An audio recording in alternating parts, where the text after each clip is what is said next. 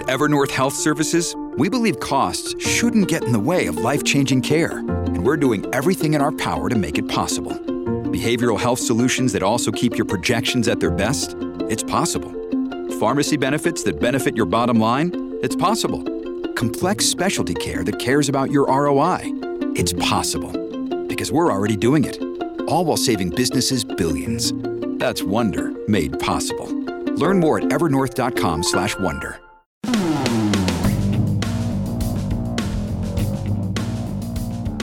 When you speak about urban planning, it's not something that normally gets people going. Things like the war on the car will upset people when the population feels like they're being told you can't live the way you want to live. Seems to take hold. Well, that will get people worked up. Right now, the latest iteration of this uh, idea of war on the car or urban planners deciding that they're going to socially engineer how we live is something called the 15 minute city. Mention these three words these days and you're sure to get an earful either about how this concept is the savior of our urban future or a global conspiracy to manipulate us. Like many things, the truth is likely somewhere in between. Hi, I'm Brian Lilley, your host for the Full Comment podcast. It's not often, as I said, that urban planning gets people worked up. It's something I say as a journalist who's covered politics across Canada for more than 20 years. I've covered City Hall for various stints in Montreal, Ottawa, and Toronto, three of our biggest cities in the country. I've covered provincial legislatures across the country to varying degrees and spent more than a decade on Parliament Hill. Yet this issue right now is getting people excited because of that, that idea that urban planners will tell us how to live. Well, what are the pros? What are the cons? Is this 15 minute city idea just an extension of the war on cars? Our next guest will be able to answer some of those questions. But before I bring him on, I want to remind you, please subscribe to the podcast. Whatever device you're listening on, whatever app, you can just hit subscribe. You can leave a review, hit the share button to let your friends know about all of this. Wendell Cox is an urban policy analyst, a visiting fellow at the Heritage Institute, among many designations that he holds. He's worked on both coasts of the United States on transit in Los Angeles. He replaced former New Jersey Governor Christine Todd Whitman on, on uh, the Amtrak Reform Council. He lives and breathes urban planning. He's advised around the world, and he joins us now from the St. Louis, Missouri area. Mr. Cox, thanks for the time. Pleasure to be with you. What is it about urban planning over the last several decades that seems to say, we know better than you. We're going to tell you how to live because as as I said, the general public doesn't always get worked up on this, but but when they do, they really do. And when I've been covering it as a journalist, it seems to be this we know better than you what you need. And sure, you may want a house and a yard and a white picket fence, but we know better. Well, you, you, you, know, and the fact is, we do know better. People and their households do know better. Um, we have seen urban planners going back to the mid 19th century um, conduct a war on the suburbs. And it, of course, later became a war on the automobile.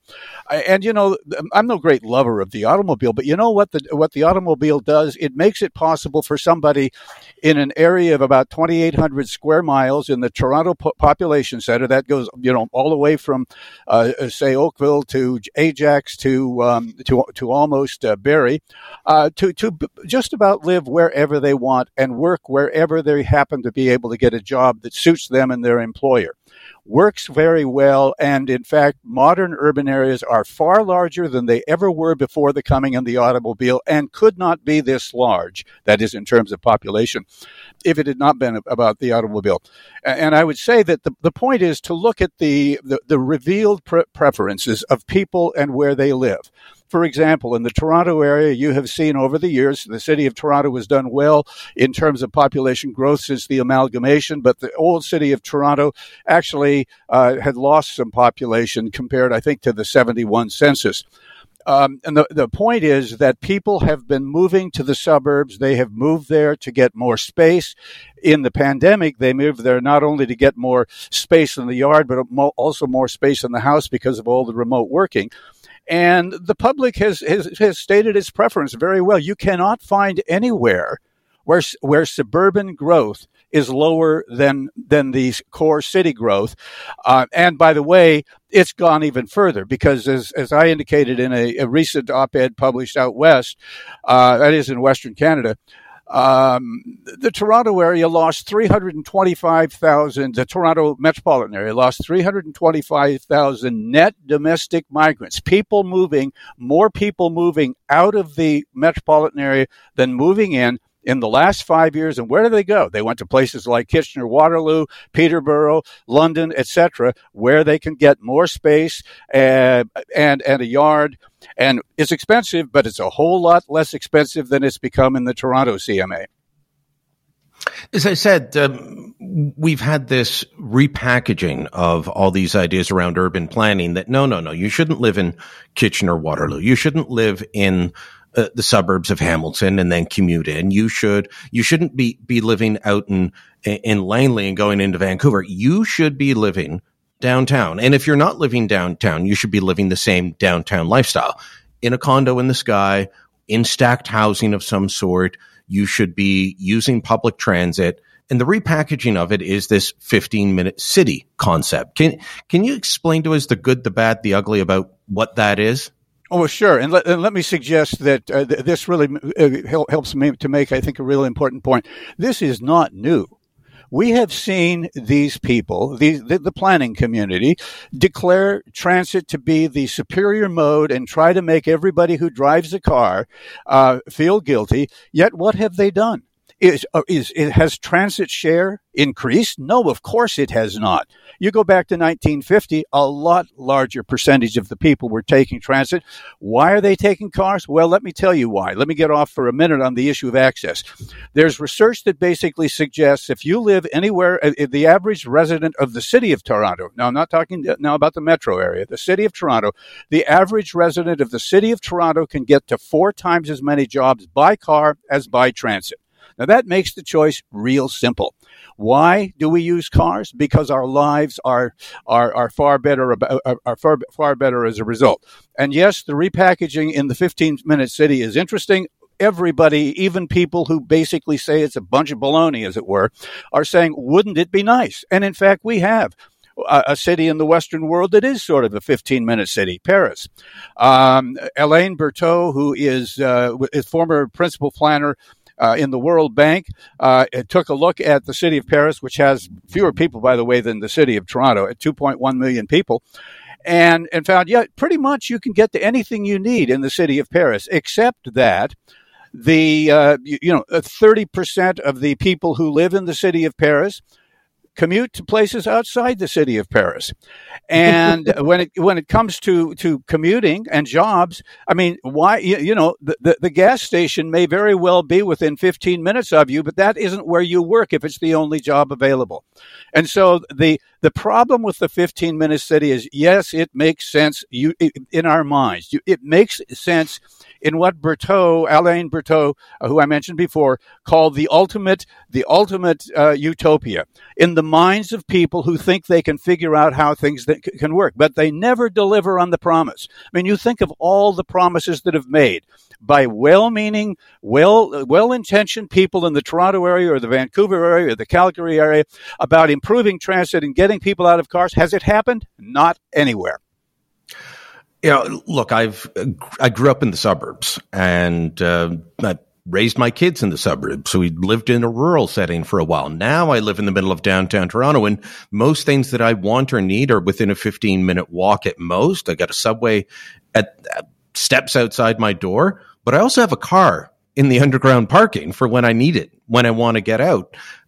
To me, it, it shouldn't be either or, and yet I look at the new buildings going up around me and I saw one the other day. I'm just trying to remember the exact numbers. It was going to be a 79 story building at Yonge and Bloor in Toronto, 1,118 residences, plus more than 1.1 million square feet of retail and office space.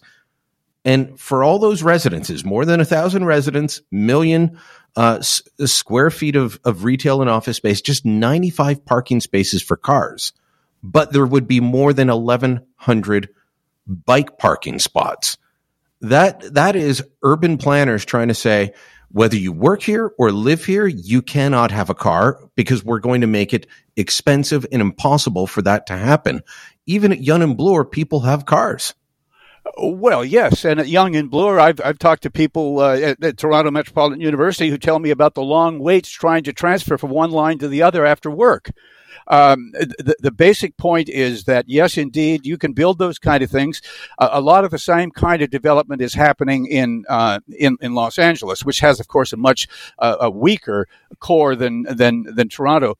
And as I look at the new buildings being built in Los Angeles, you're seeing at least one car parking space underground for every for every new uh, uh, condo. The point is, if that can succeed in the market, that's fine. But but but as long as you're not forced to do it, I applaud any that wants to live at Yonge and Bloor and not have a car. That's just fine. I don't think they're any more virtuous than you or I, but they are they are clearly uh, you know, appropriate in, in making their choices. But but then look at how many people can even afford to live in, in, that kind of a lifestyle.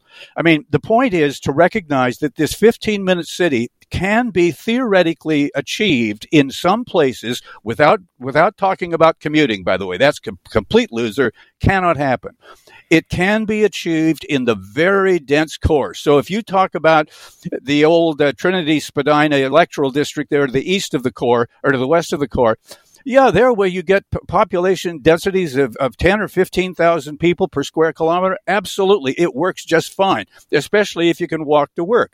But the fact is, the Toronto CMA is much larger than that. And you cannot make this kind of thing work in the modern urban area. You know, the, the, the core of Toronto is not an economic city. In fact, Ed Glaeser at, at Harvard, one of the best uh, urban economists around, basically has referred to the 15 city, minute city um, as an enclave or a de- as a or a ghetto, and basically said that what we need to do is basically show, and I'm paraphrasing him here, so I may be getting it wrong. We need to show what a dumb idea it is because our cities do not look like downtown Toronto. Our cities look like Newmarket, or they look like Halton, or they look like a lot of other people that maybe a lot of the people downtown have never been to. But that is where most people live, and that's not just Canada. That's Western Europe. Um, you know, that's Japan. Uh, that's all over the world. You know an awful lot about Canada and specifically Toronto for a guy that lives in St. Louis. Well, actually, I'm proud to say that as a kid, I lived in Canada for three years, and I've always had a great affection for the country. But I have done work there, um, and I'm very familiar. And it shows both in your writing and the ease of, of, conversation here. But you mentioned something that I think is key here. You, you, you said that people might want to live that lifestyle with no cars in the building and in, in biking and walking everywhere. And look, sometimes, some weeks I don't take the car out. Sometimes I take it out a lot. It depends on what I'm doing, but that's my choice. And that's the choice of the person that decides they don't want a car. And, it feels to me, seems to me, that modern urban planning wants to take away individual choice and say, well, we should all live in these cookie cutter uh, apartments. I mean, 500 square foot, and we'll call it a two bedroom and that's you know that's the extent of your choice. I i don't think that's where the public is at. Always. Uh, they're not even close to being there.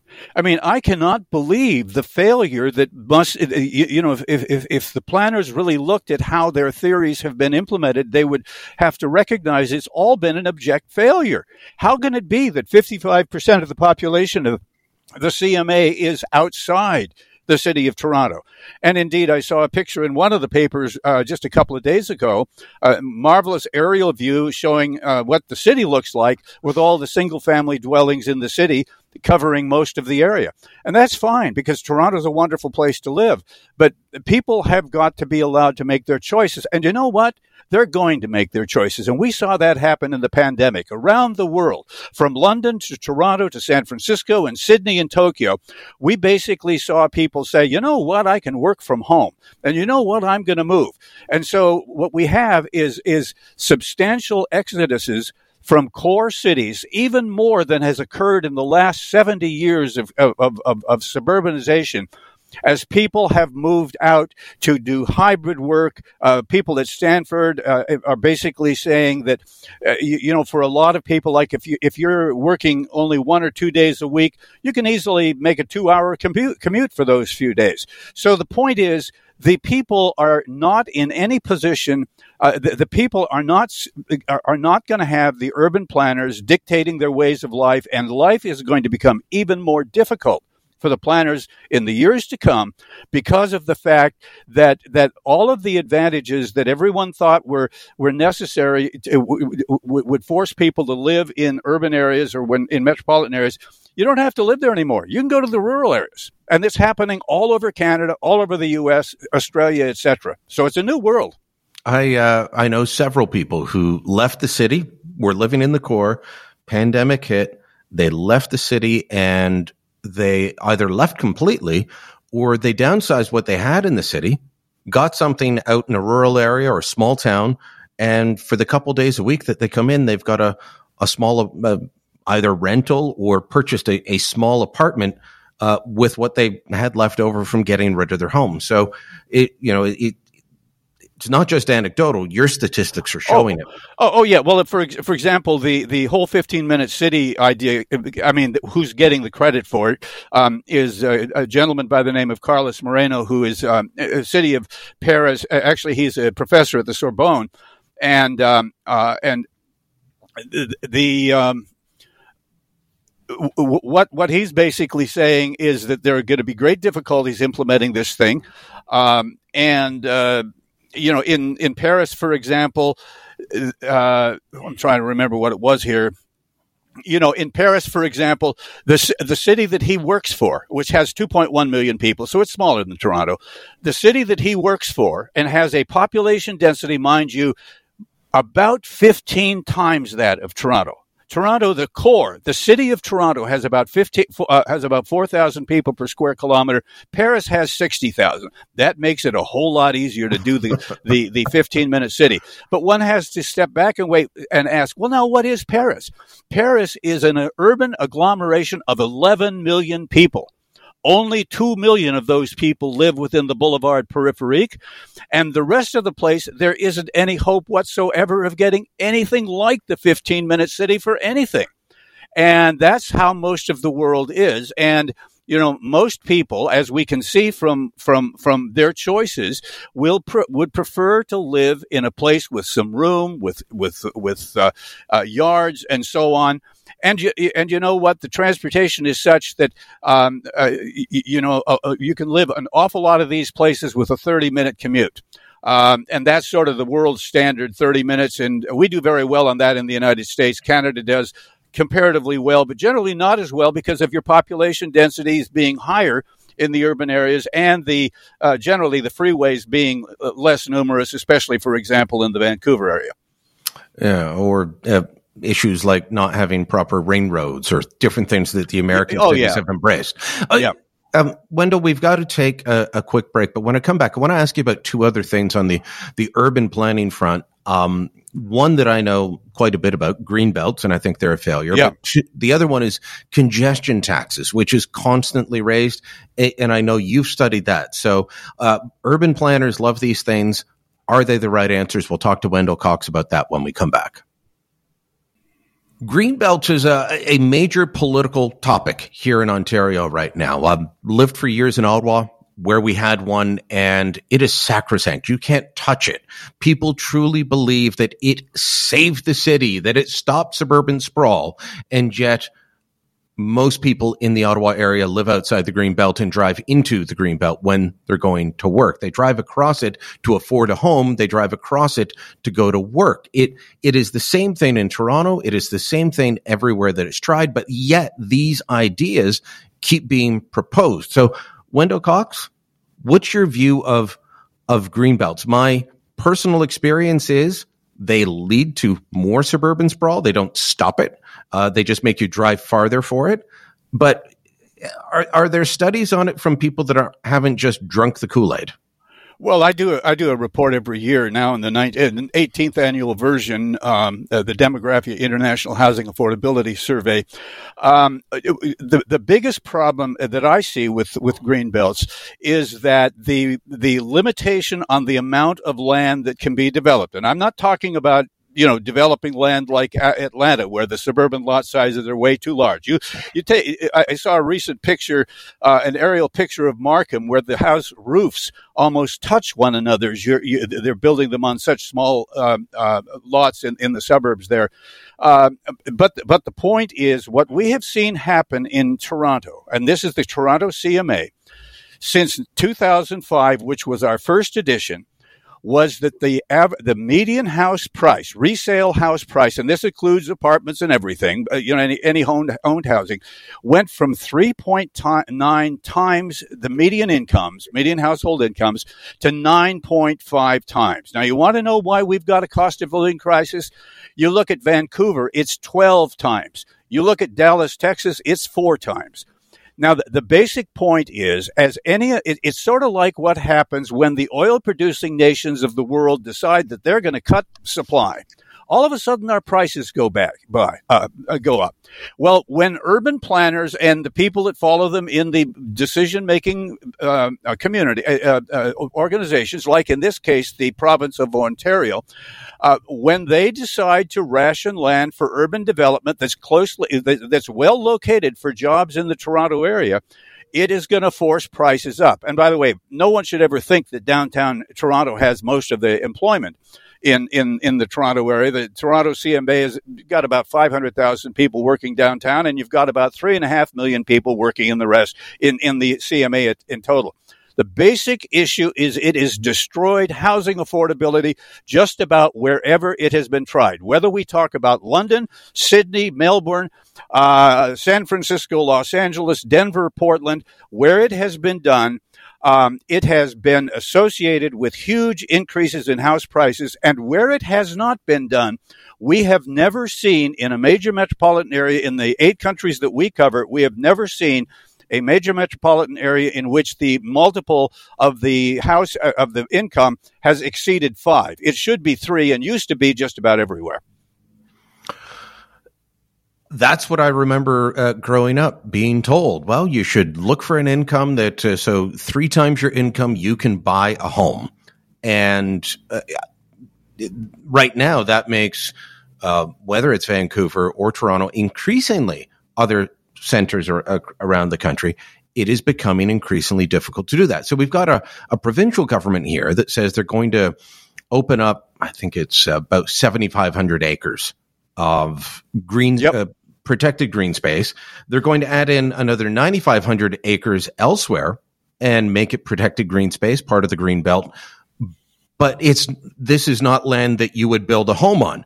The environmentalists say that's not good enough. You, you're just protecting land we wouldn't build on. We want you to protect land that you would build on. Well, one makes sense to build on because it's close to the urban or suburban areas, and one doesn't. Well, uh, uh, uh, you know, this is this is a real problem, a, a, real contradiction in policy. You don't have to read the papers very often to find out that you have a problem of a, a, a very big affordable housing problem. Um, there are, and I don't have uh, the list, but there are there are cities in the in in Ontario where the waiting list for subsidized housing is ten years. Okay, now why is subsidized housing so oversubscribed, as it were? Well, part of it is because you qualify for subsidized housing by not being able to afford market rate housing. Now, if the median multiple, that's the multiple of the house price over the uh, over the, uh, the the income, if it were still in the range of three, you'd have a lot less call for affordable housing. And so, when I hear all of the incredible opposition to uh, the Ford government's proposal uh, to to loosen up the green belt a bit, a bit and try to improve affordability, it, it strikes me that the very same people who raise the loudest uh, uh, cries about the lack of affordable housing don't realize that it is the only way you are ever going to solve the problem. And everything leads me to believe that you can expect that house prices are going to continue to rise. I realize they're down now because of the, dam- pandemic um, uh, demand shock, but and, the, and, and the increasing interest rates. Uh, oh yeah, yeah, of course, uh, of course. So so again, um, green belts. I mean, we have not uh, the the impact of green belts is to raise housing prices and reduce the standard of living, and it is going to make a much poorer standard of living in the long run for people in Toronto and Vancouver and San Francisco and Los Angeles, places that have these kinds of policies. My understanding is that there's also been studies in places like Frankfurt, in London, England, in Seoul, that show that the the rationale behind it, the reasons that uh, these green belts were brought in, that the results didn't live up to the the expectations. Oh, oh yeah, absolutely. I mean, we were. You, you, go back to the literature at the start of these things, and one of the issues we, we were going to make these. It was going to improve housing affordability and all of that. Never happened, uh, and this is a, this is a problem with utopian ideas. I mean, it's a problem with the 15 minute city. I mean, how in the world are you ever going to make this happen? Uh, there's no way you can afford to make it happen. So, uh, no, it's uh, uh, the, the these kinds of policies uh, seem to routinely uh, produce only success in the minds of the planners, but never on the ground.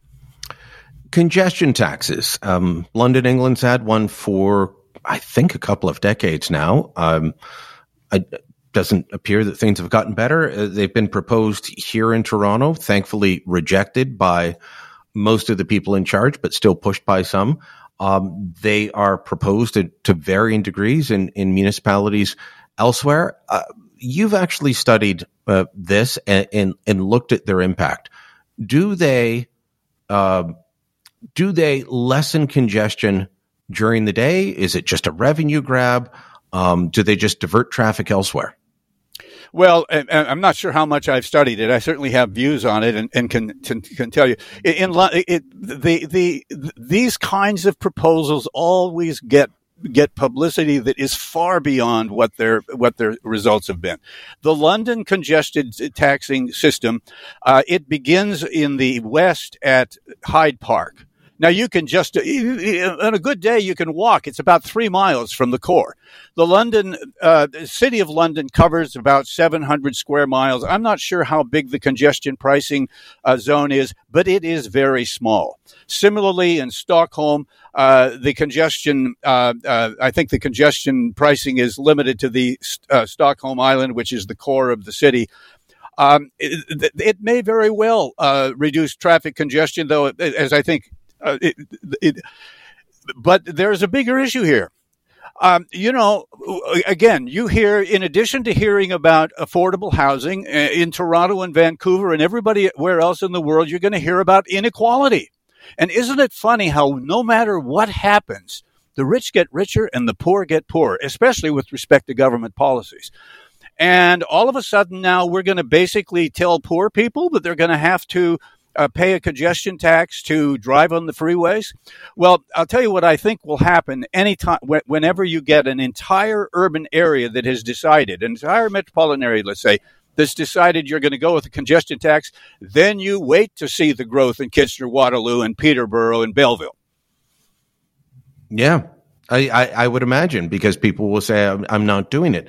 Uh, the other day, I had to drive out to um, uh, Toronto suburbs to drop something off, and it was right on the border of northern border of Mississauga where it meets Brampton, and th- this is kind of the um, logistic central for th- the Greater Toronto area. This is where goods come in and goods go out, and in the way that many people who live this downtown urban lifestyle that I do, I'm I'm now one of these downtown urban elitists.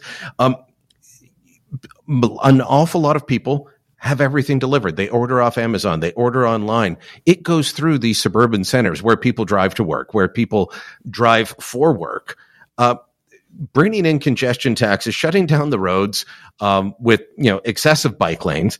Uh, how are your goods getting into the city at the end of the day? Whether it's to you know uh, stock a, a store or resupply a restaurant, or the goods that you've ordered online how are they getting in at the end of the day if you're just constantly shutting down traffic? Well, yeah, I mean, the, the, the big problem here is a failure to understand how important mobility and access are in the economic life of the city. There's good, there's good uh, research that basically suggests that the the GDP or economic uh, uh, production of a city, and when I talk about a city here, I'm talking about the metropolitan area, increases to the extent that commute times are reduced that you need these kinds of things. And, and unfortunately, um, you, you, know, the, the, the, whole idea of, uh, of thinking that everywhere can work like downtown is is not going to work. And by the way, the the Mississauga Brampton area is a good a good example also because a few years ago, and they may have taken this down off the internet because of the publicity I made about it uh, in a in a, paper for, for, for the Frontier Policy Institute uh, Institute of uh, Poli- Public Policy in Winnipeg.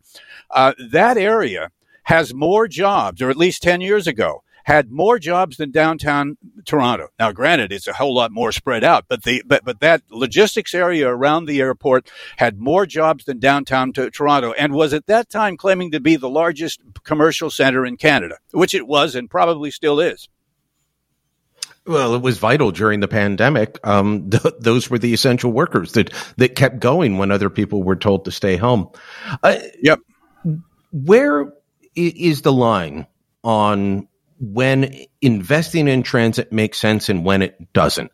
Because you, you said that, you know, the transit works sometimes, transit doesn't work in other situations. I've used transit my whole life, but had a car and, and a license since I was 16. Um, I have a bike that I don't ride as much as I should. I, I walk. I use every mode of uh, transportation that there is, but I've also lived in areas where they decide we're going to spend billions on transit, and you look around and you say, why do you need a light rail here? Uh, City of Hamilton put in a light rail system that will cost five billion dollars at least. It's going to go over, I'm sure. And it, you know that's my hometown. I know it well. I don't think that it needs that sort of transit. I think it could use a better bus system and improve roads, but I don't know that that's the right investment. Is there a population or density? Tipping point for transit because every single um, uh, municipal council is on the bandwagon of we need an LRT. Yeah, well, the, the the the thing about it is no there's not a population threshold but there is a downtown threshold.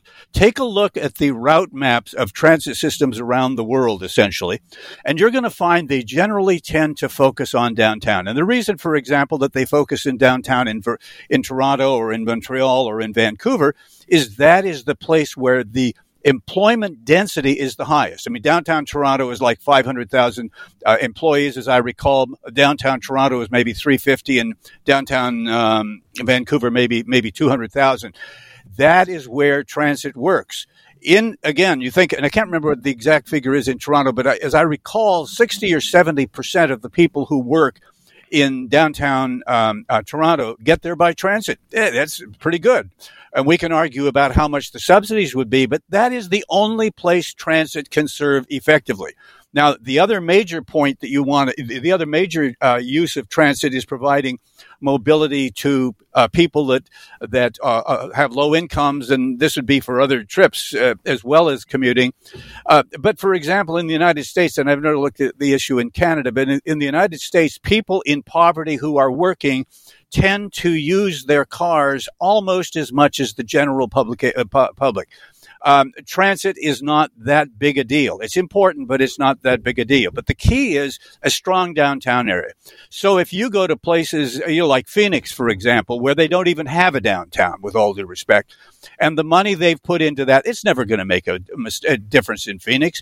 It's never going to make a difference in Seattle or Portland, even with their strong downtowns. The key, though, one must think about the fact that transit is about downtown, and that's the end of it you can, and, as you said, you know, look after low income people, young people that can't drive, students, what have you. But to, to have a, a big investment, you're saying it's got to be a, a, a dense downtown core. Yeah, and let me, I forgot to say just one thing. You think about the Metrolinx system. Uh, you realize that something, and this, this is old data, maybe five years old, so it may not be completely right, but the last time I looked, the number of trips that go through Union Station, that is, either get on or get off at Union Station, which is, of course, downtown, 95% of the travel. And let's face it, I mean, Metrolinx goes far out, far, much further out than the TTC or the subway or anything like that. That really makes the case very well. Uh, and, and so, but that is effectively bringing people in. Um, and, and at that point, uh, when you're talking about so many people coming into a, a concentrated area for an employment core, then yeah, it makes sense to say, okay, how do we get people off the car? Because I mean, imagine trying to um, all those trips trying to build highways to facilitate it without. Yep. Um, That's right. Uh, you know, uh, just I- expanding the highways to 24 lanes each way. That would be insufferable uh, highway congestion and highway traffic at the same time. So at that point, it makes sense. But the war on the car does seem to go everywhere. It does seem to to be something that, while maybe years ago it was a something that downtown urban planners thought about, it seems that it, it it is the predominant view. And so maybe 30 years ago, you might have a suburban town with an urban planner that thought differently. They thought we're building a suburb. That's different than than downtown. I, it, has it changed within the urban planning set where uh, most people are just in in one mindset and, and, trying to push this idea that that keeps being repackaged 15 different ways? Um, is that the dominant view? Are, are, are, are you an odd one out? Oh, oh, yeah, no question. Uh, but but believe me, I'm I'm by no means unique, and and we're getting a lot more publicity, especially uh, as a result of the pandemic and it having proven many of the things we've been saying for a long time. Um, but the but the point is the the planners are you know uh, they may be being a little more successful in getting their ideology out, but the people aren't listening. You can't where you, you, know I challenge anybody to show me anywhere where there has been any material change as a result of transit. And the reason for that is we're not building new downtown areas. I mean, you know, all of these downtowns we've got, which have huge transit market shares. You know, this is the six places in the United States, and and certainly the four largest uh, metro, or actually the six largest metropolitan areas, because Edmonton and Calgary do pretty well as well. Um, with the exception of Edmonton and Calgary, all the downtown areas in Canada, the big ones, were built before World War II, as was also the case in the United States. Now, granted, these downtown areas have had some growth and all of that, but you can go to most of the metropolitan areas of the United States. We've got 56 with more than a million. So we've got 56 that are almost as large as Calgary and Ed- Edmonton and uh, they may have downtowns and they may very well have some impressive buildings, but in none of these urban areas or metropolitan areas do you find um, that more than about 5 to 7% of people that work in the metropolitan area use transit to get to work. And that's because they can get wherever they're going far faster by car. Yeah, when I'm in Dallas Fort Worth, it uh, it's easy to get around by car. Um, well, that's right. In fact, I've often used DFW as an example to compare to to Toronto uh, because the populations are very similar, the metropolitan areas in the both in both places. And you know, every you know, the planners always like to talk about how all these cars make it slow down traffic and everything like that. Well, you know what? The average journey to work time in Dallas Fort Worth is five minutes shorter than in the Toronto CMA. And uh, the fact is, the reason the car is dominant is because it meets the needs of the people um, in in a way that transit can't. And by the way, I too was a transit rider for 15 years to downtown Los Angeles and, and enjoyed it a great deal. Um, but at the same time, I was working downtown. I couldn't have gotten there anywhere eh, to anywhere else in the city on transit in a reasonable period of time. And that is often a big part of the problem is that, as you say, it serves downtowns because it makes sense. Um, I remember in Ottawa trying to get my uh, uh, my oldest son to Army cadets, and it was a five minute drive, but it was an hour and a half bus route because of the circuitous route that you had to take in three transfers. Um, yep. it, it, wasn't a system designed uh, in a way that made sense for moving people around, except civil servants going down to the Parliament Hill area. That's all it was there for. So, it, you know, it. The, when I was a kid, I, I, I, I took the bus to Army cadets because it made sense it doesn't always make sense. And, and I think that that's something that uh, the urban planners, I, I think, have to start understanding. And I think our politicians have to start understanding. Have, have politicians in much of North America been captured by these ideas? Or they just glom on to the next one, and when 15 minute cities is is done, it'll be called something else, and they'll they'll still jump on it. Well, you know what you, you got to. I have a lot of uh, sympathy for for the, these elected officials who. The, the problem is there's a very very high price to pay on city councils, and I'm not speaking uh, of any in particular here, um, because quite frankly the groupthink that takes over, the establishment-oriented groupthink that takes over, especially in a lot of, a lot of our larger city councils, and so that a councilor that that that, that sort of sees the problems um, is is liable to be in real trouble with his or her colleagues and um, and you've you've hired these experts. They claim to be the best. Uh, they're they're uh, they, they have the premature um, of, of, of the educational. Uh, credentials uh, on urban planning and so on, and so they're thought of as experts. Well, the fact is that uh, there are, there are a number of us out there, including me, who have been working for quite a long time to basically point out the contradictions here that show that that, that what they are proposing is not feasible it's utopian um, and and cannot occur. So let me ask you, Wendell, as we we wrap up here, then, uh, what is the future? Uh, in terms of how people want to live. You, this is what you spend your day looking at. We've had this adjustment during the pandemic. Does that become a new normal? Are we going to go through another shift as people perhaps start going back into you know offices and, and downtown employment nodes, uh, or, or or is this shift permanent? Are we going to keep seeing a migration outward? Well, my sense is it's at least partially um, uh, permanent. Um, in I haven't looked at the Canada uh, statistics from the 21 census on journey to work in the metro areas, but in the United States, we saw um, an, an, increase uh, of four times in remote work, working at home uh, between 2010 and 2020. It, this is happening around the world. The world has changed. Artificial and, intelligence. And hold on, you said 2010 to 2020. Right. That's that's well before the pandemic. This well, was no. It, it, um, I guess it would no, take we actually, we actually have um, we actually have 2021 data. We have an annual survey that's okay. run by the federal government. Sorry about that.